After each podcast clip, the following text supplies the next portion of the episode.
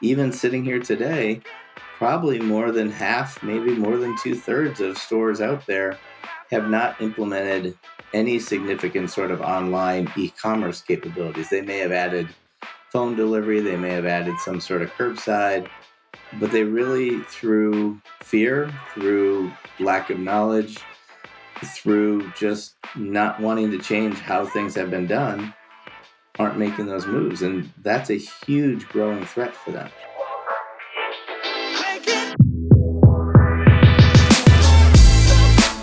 You're listening to Retail Remix, your inside access to candid conversations with the people shaping retail's future. Here's your host, Alicia Esposito.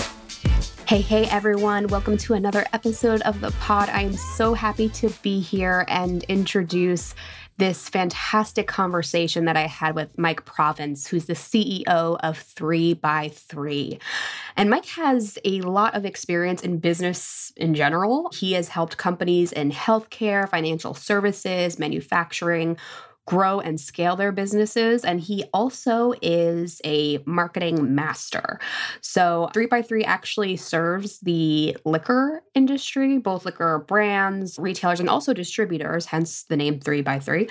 And he has a lot of fascinating perspectives on how this particular category has been impacted by COVID new consumer behaviors that have emerged and will continue to evolve and uh, also some of the nuances of this whole decision making process and how data and insight can really help brands better understand and serve consumers based on these nuances. So, a really fascinating conversation. I would say, even if you're not in this little pocket of the larger retail world, still a lot of fantastic takeaways that all brand executives and marketers can apply. So, with that, Mike has a lot to say on the topic. I felt like we could have gone on and on, but this chat, I think, will give you a great place to start to build out your marketing plans for the new year.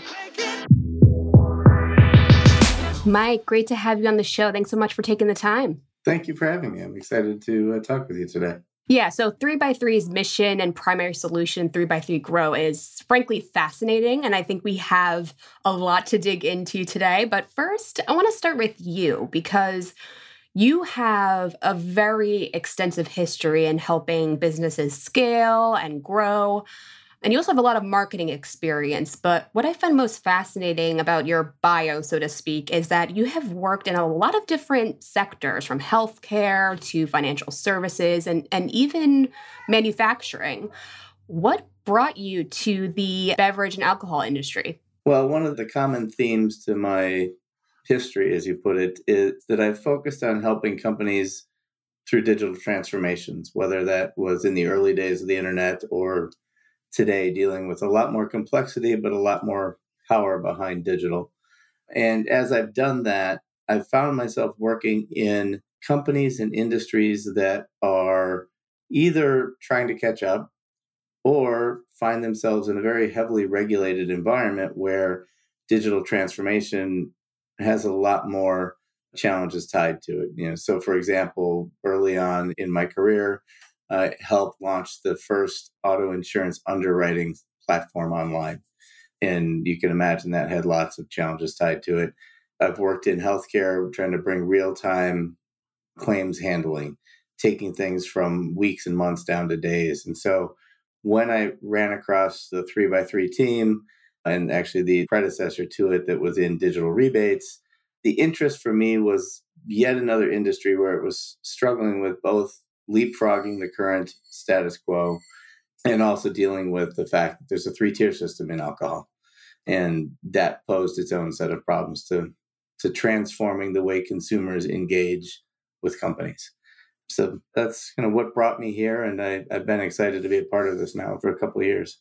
Yeah. And I'm glad you kind of brought up that connected thread around digital transformation, right? Because now that you break it down, I'm like, oh, that actually does make sense because healthcare, financial services, and in this case, the alcohol industry. I'm sure there has been a bit of catch up to be done, especially in these times, right? And I'm, I'm sure we'll get into that. But first, I do want to break down three by three, the mission, audience, because I know the name is based on the three tiers of the liquor industry, right? So it's producers, distributors, retailers.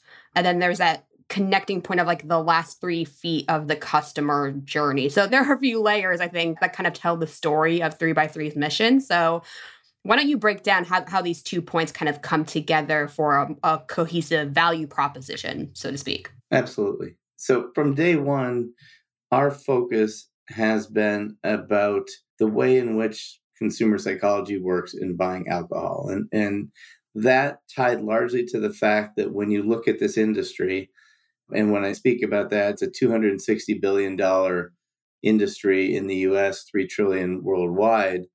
Of that 260 billion, about half kind of pre-COVID, but about half was devoted to bottle sales through off-premise locations like packaged liquor stores, grocery, big box, you know, all of that. And the other half restaurant and bar.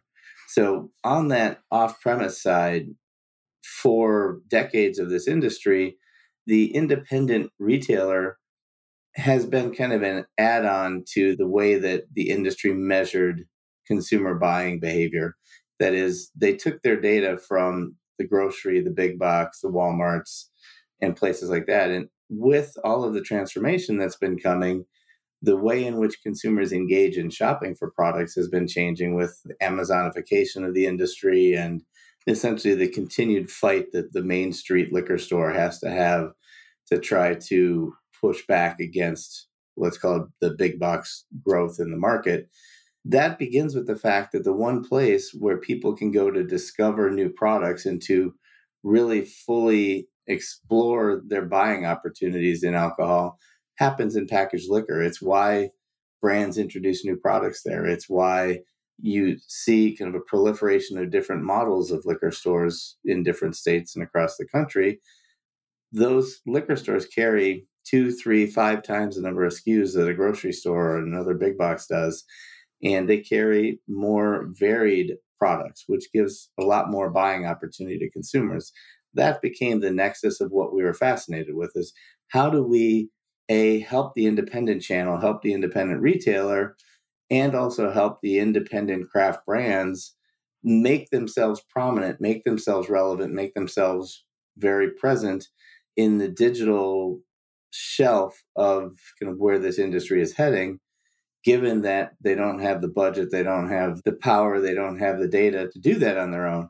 And so we began by first collecting the data. We began to understand what's actually leaving the store. What are people buying? What are in the baskets? Data that had never before been collected from the independent channel, from the independent liquor store.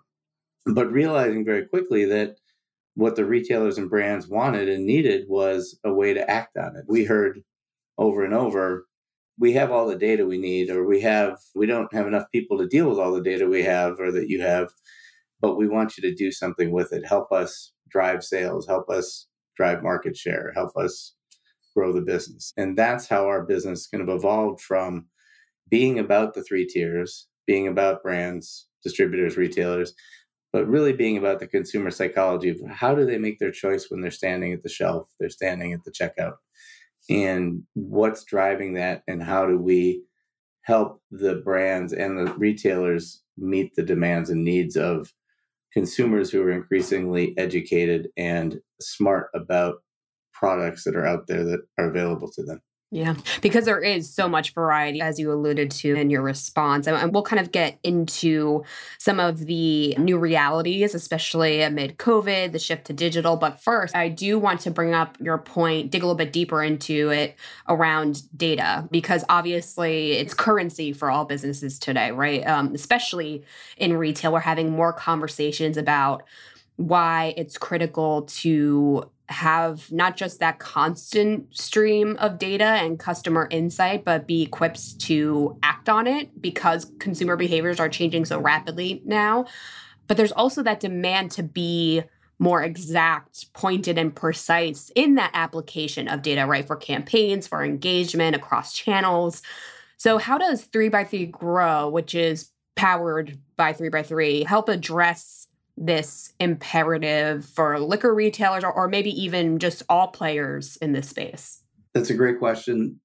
the nature of data in this space has historically been trade in data, the data that distributors are selling to the retailers, what bottles are moving through the system. And the industry has oriented itself to thinking about demand and data in that way. And so there's reams and reams and reams of data on shipments of products that move from brand to distributor, distributor to store. And that has forever been the way that brands plan new product, how they planned marketing, how they plan to engage customers in different markets. But what it leaves out is the fact that a lot of that product ends up sitting on shelves in the stores where nobody actually knows really accurately which products are popular. And, and more importantly, when you look at it from a bottle perspective, you look at it a category perspective, you're looking at, well, how much beer did we sell? How much whiskey did we sell? How much wine did we sell? Consumers don't shop that way. Right? Consumers shop for a, a basket mix. And for some of them, that might just be spirits. But for others, it's a mix of wine and beer or wine, beer, and spirits. And the retailers are stuck in that middle of trying to plan for inventories that flow in by category and yet have the right merchandising, the right mix of products, the right shelf sets to serve consumers who are not thinking by category, they're thinking by taste, they're thinking by preference. And so for us, our focus in collecting that data was not to just extend the measure from what flowed into the retailer and be able to say, okay, well, this many cases of beer flowed out. It was to change the thinking in the industry to say, if we look at this from the consumer point of view first, and then work backwards to which products should be flowing into the stores and give the store owners more power in making those decisions, then the brands and the store owners are aligned on their goals because the brands only want to produce product that consumers ultimately are going to drink. They don't want product that sits in their warehouses as much as the retailers don't want product collecting dust on their shelves.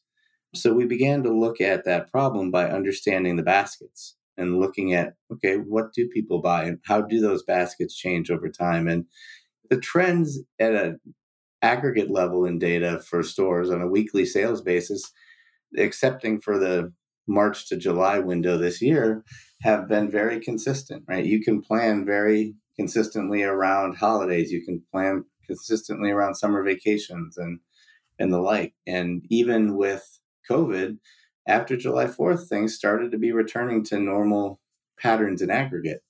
It gets interesting when you actually look inside the aggregate and you say, okay, well, what is popular? What are people drinking now and how is it shifting? And frankly, it's shifting so quickly that if you don't have a way to look at that, you can barely get very quickly get behind the competition whether you're a store or a brand, in being able to deliver the right product to the consumer.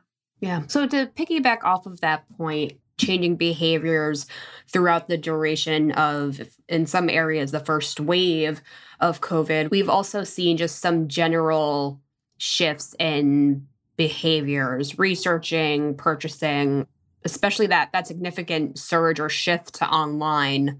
I think that, that was present across the retail realm, but I know I, I did see some more pointed research for the liquors and spirits space specifically, how there was an uptick in online sales in that regard. But I have to ask, I mean, what trends are you seeing kind of shake out in this category as we start to adapt, figure out a strategic path forward at the business level, but then also just kind of understanding that this is an ever changing reality. Some areas are going through another wave right now, and we don't really know how things are going to shake out right now. Are there any key pointed trends that you think are most critical right now? Well, I think it's important to put a historical context on that question because consumers had been going through a digital transformation around alcohol purchase months and years before the waves of COVID have hit.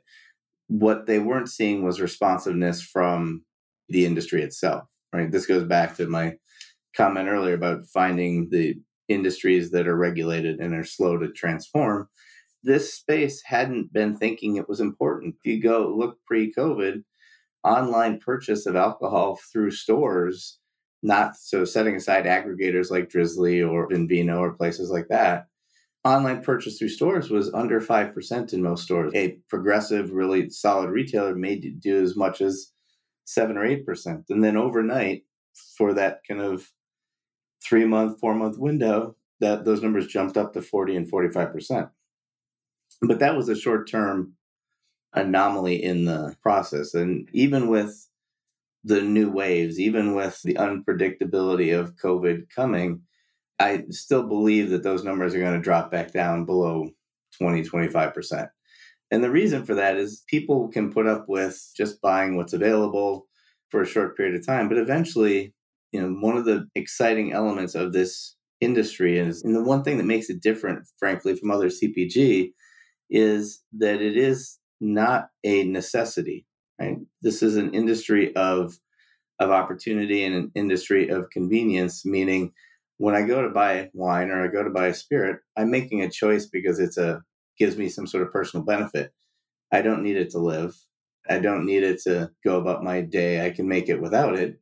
But the opportunities there call for me to be able to fill a need. And people's psychology really is individual and unique. And therefore, that sense of discovery will continue to come back. And that discovery has to happen by going in stores the technology is evolving, but the technology today is not there for people to discover new products, alcohol products, through online search engines, through catalog websites, through any online engagement with shopping. What, we're seeing there is data where people are just buying what shows up high on the list. I talked to, to one retailer who said on the website for the store, 60, 70% of all their wine purchases occur with wines that either start with a number or the letter A because people are not taking the time to filter, not taking the time to search. They're just going till they see something they recognize.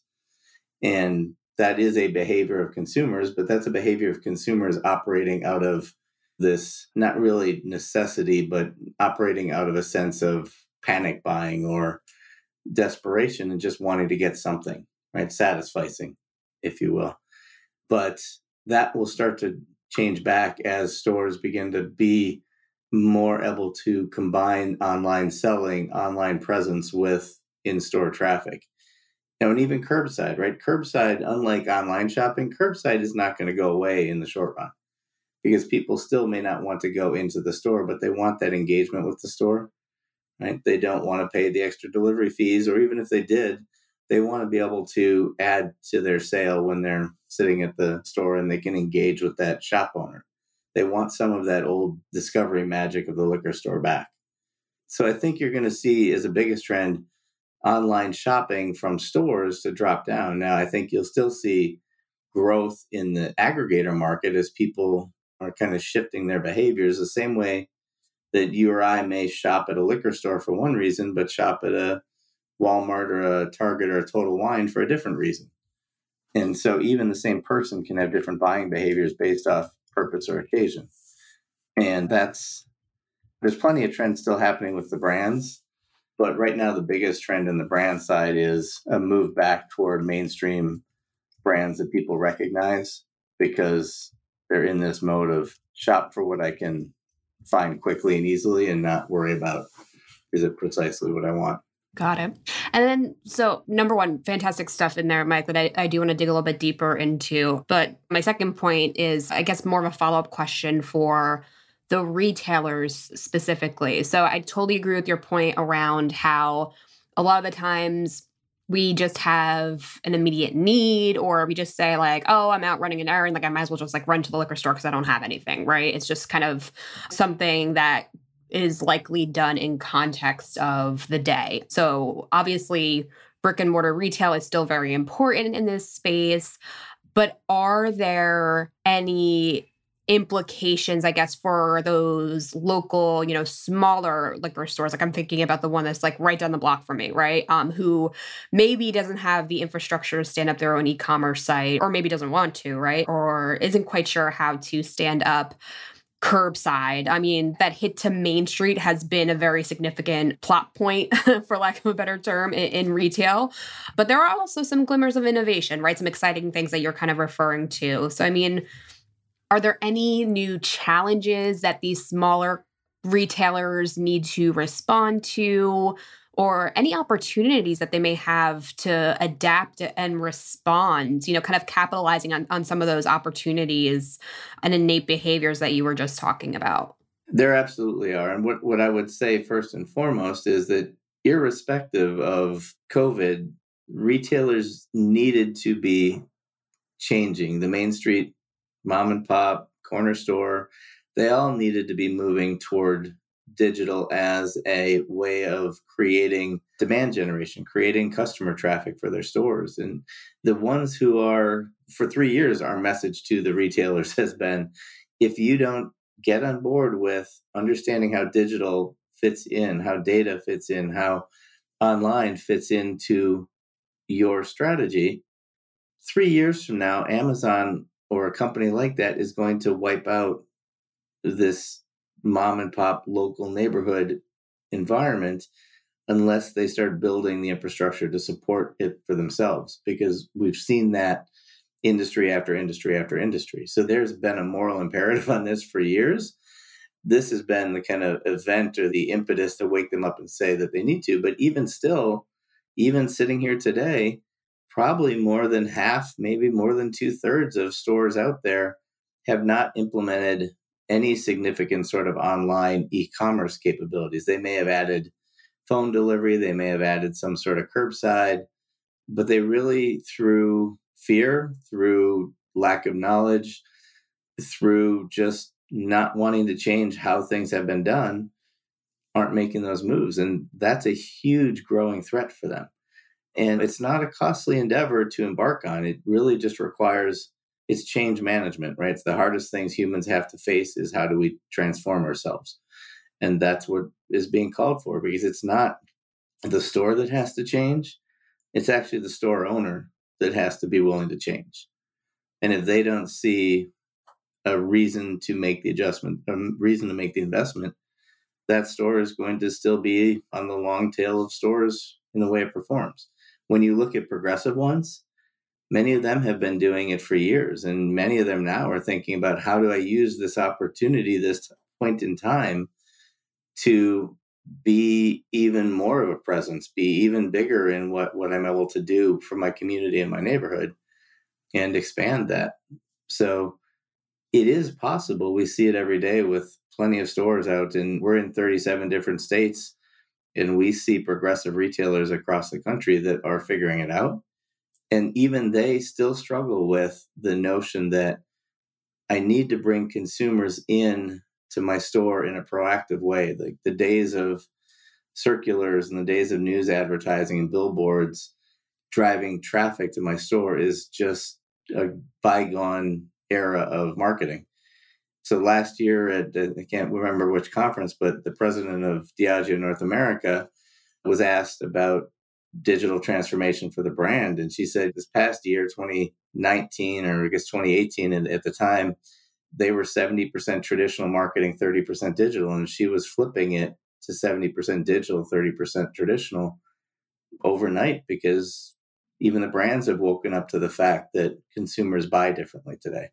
Yeah, I'm so glad you made that marketing connection because if you do want to drive demand, if you do want to get that store traffic, you need to reach people through the channels and the tactics that they're using that are integral to their day to day. So you talked about the shift to digital from, from a marketing standpoint. And obviously, that's where data comes into play. But are, are there any other ways that the rules of marketing have changed for this particular category of the retail world because I, I, know it, it does really vary like what's effective and what's not at a category level. So i'd love to hear your take on, on what's really trending and what's working well for not just the retailers but even the brands. Sure sure. I mean tactically there's going to be variations in how to do it but the reality is the biggest change in marketing in this space is the notion that you have to meet customers where they are right? I mean, brands and retailers for years, for decades, have depended on a model that is we're going to plan kind of in aggregate new products and we're going to test those products and then we're going to push them into the market and people will walk in stores and buy them.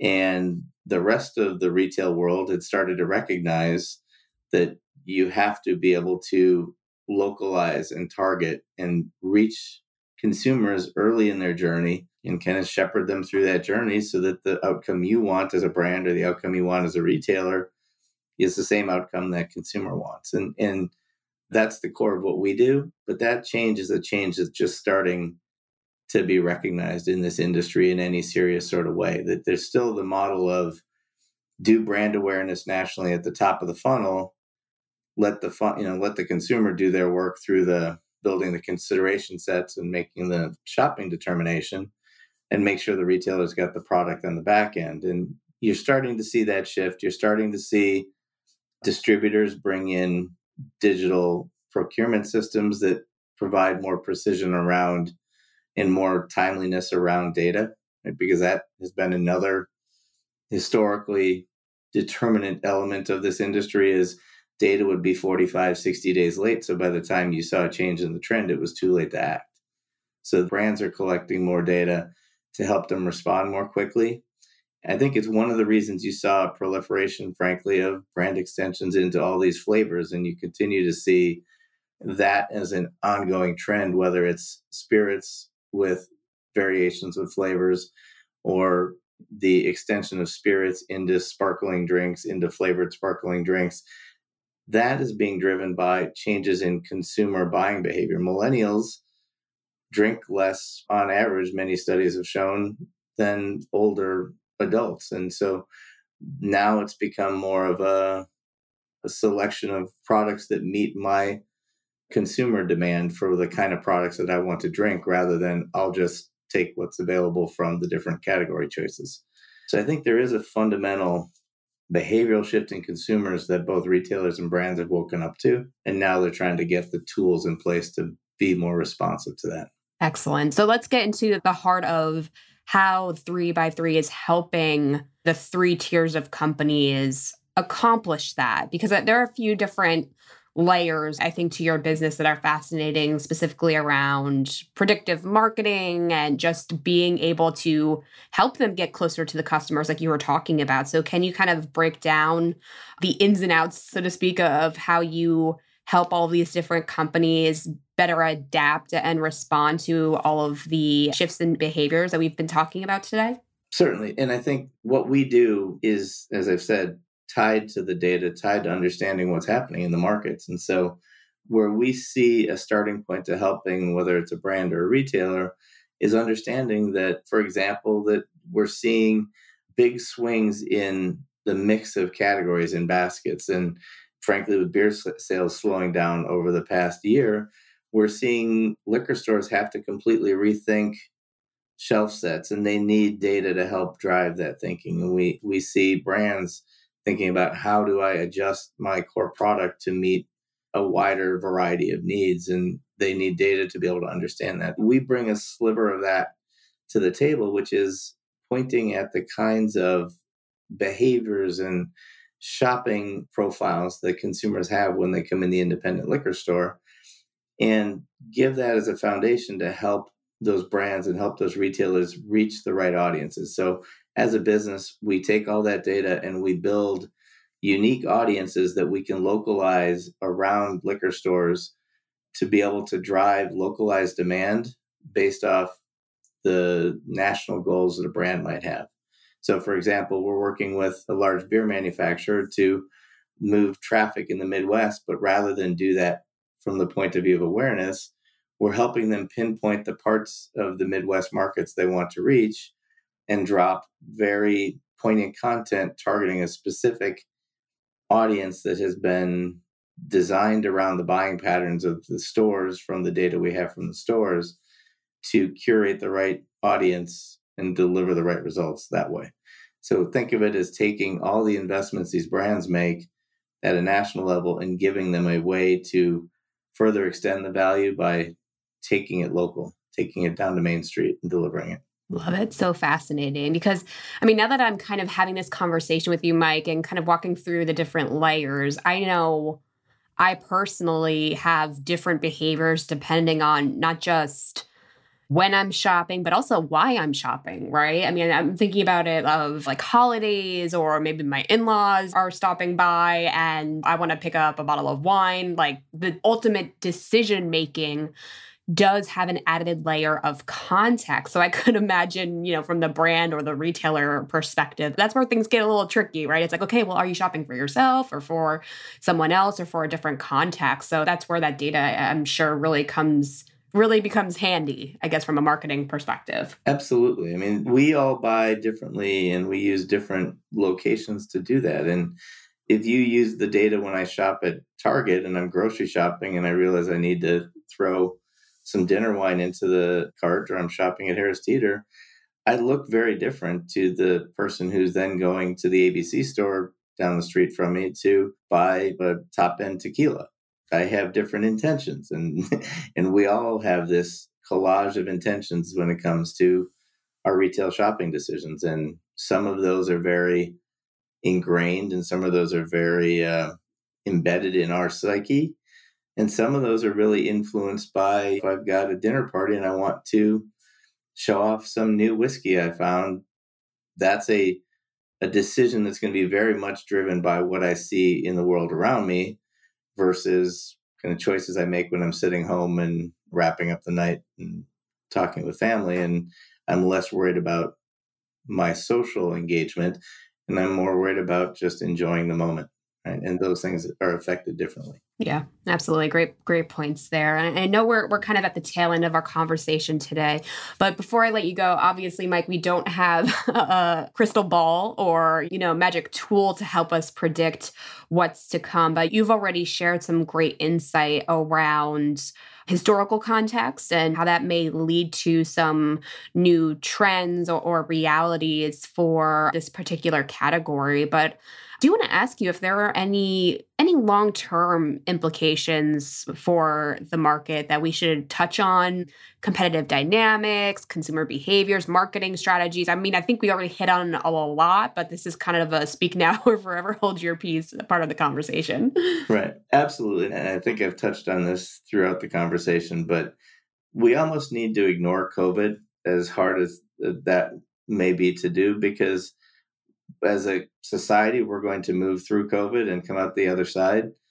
And our buying behaviors will be affected by that, but our buying behaviors are much more going to be affected by the much bigger long-term impact of digital transformation than we're affected by by the effect of a pandemic because it's an event in time. It's a a black swan, but economists call it punctuated equilibrium. We're all going along fine. There's this big swing and big change, and then we start going along fine on a new plateau.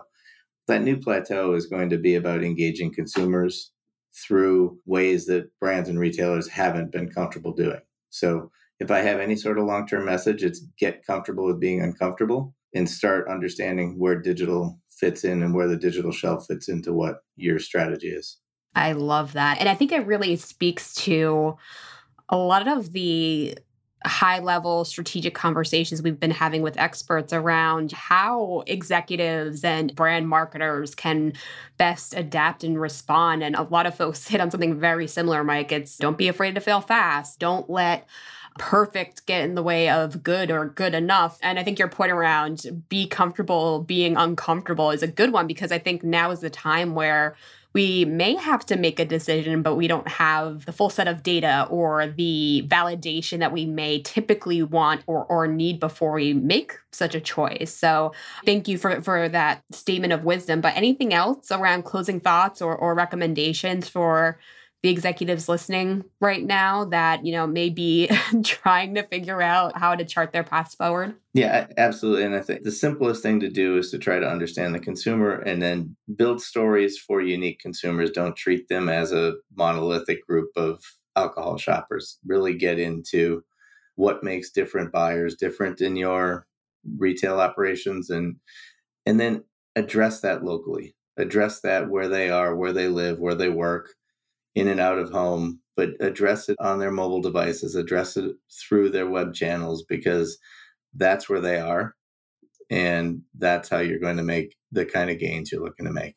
Awesome, Mike. Thank you again so much for taking the time out. Um, really fascinating topic category. It's it's funny because you think of liquor and spirits as something that's just kind of like a part of your shopping trip and there are so many nuances there's so much context there in um, how we make decisions in this category. So thank you so much for taking the time out to walk through those nuances and, and even hit on some best practices along the way. I really appreciate you taking the time. Oh, it's been my pleasure. Thank you for the opportunity to talk with you. And as always, everyone out there, thank you so much for joining us for this fascinating conversation. Even if you're not in liquor and spirits, I, I do think there were some fantastic takeaways from Mike that all brand executives and marketers can apply or at least consider as they start to map out their strategies for the new year. As always, if you have any feedback for us, give us a shout on Twitter at our touchpoints.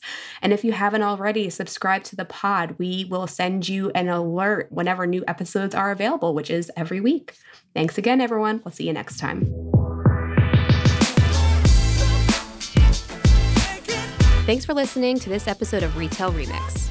Be sure to subscribe so you never miss an episode. You can find us on your favorite podcast player. Until next time, keep mixing it up.